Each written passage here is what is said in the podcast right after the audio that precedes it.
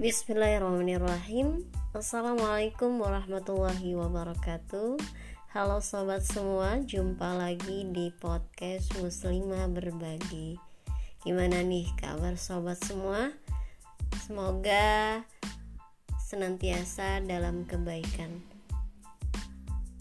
Insya Allah di podcast season kali ini masih season nafsi ya tentang senda gurau yang bisa berakhir menjadi dosa.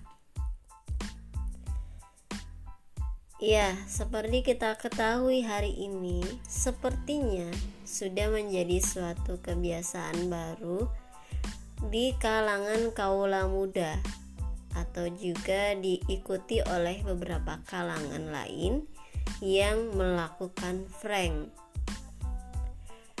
Prank merupakan perbuatan senda gurau, kelakar, lelocon, atau menipu orang lain.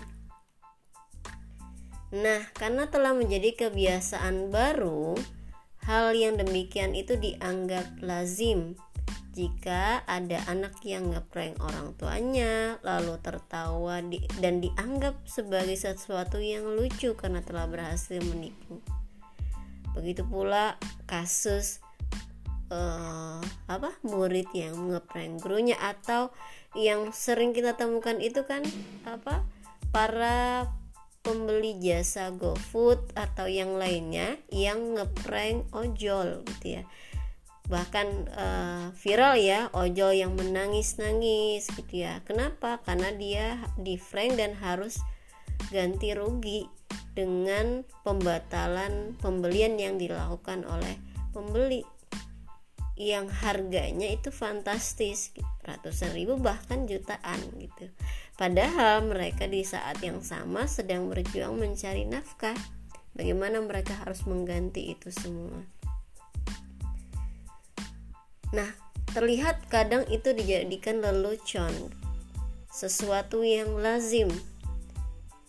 Nah, padahal ini kan adalah sesuatu yang begitu meresahkan pernah juga ya di ber, di YouTube atau di media sosial lainnya yang ngeprank eh, dikira ngasih paket sembako ternyata isinya sampah.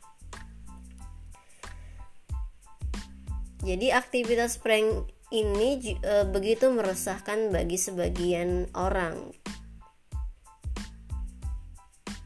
Namun, apakah ini dibenarkan oleh aturan agama? Sesungguhnya senda gurau atau bercanda juga akan dimintai pertanggungjawaban oleh Allah Subhanahu wa taala. Tak ada satupun perbuatan yang luput dari hisab Allah, termasuk ngeprank tadi. Rasulullah Shallallahu Alaihi Wasallam pernah bersabda, tidak halal bagi seorang muslim menakut-nakuti muslim yang lain. Hadis riwayat Abu Dawud.